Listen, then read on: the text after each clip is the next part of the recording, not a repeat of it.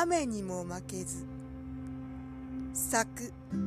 宮沢賢治語り三木ひかり。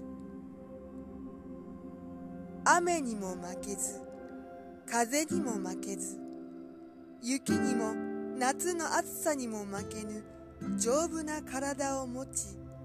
欲はなく決して怒らずいつも静かに笑っている。一日に玄米4合と味噌と少しの野菜を食べあらゆることを自分を感情に入れずによく見聞きし分かりそして忘れず野原の松の林の影の小さなかやぶきの小屋にいて東に病気の子供あれば行って看病してやり西に疲れた母あれば行ってその稲の束を追い南に死にそうな人あれば行って怖がらなくてもいいといい。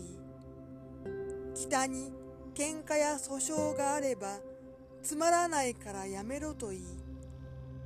日照りの時は涙を流し寒さの時はおろおろ歩きみんなにデクノボーと呼ばれ褒められもせず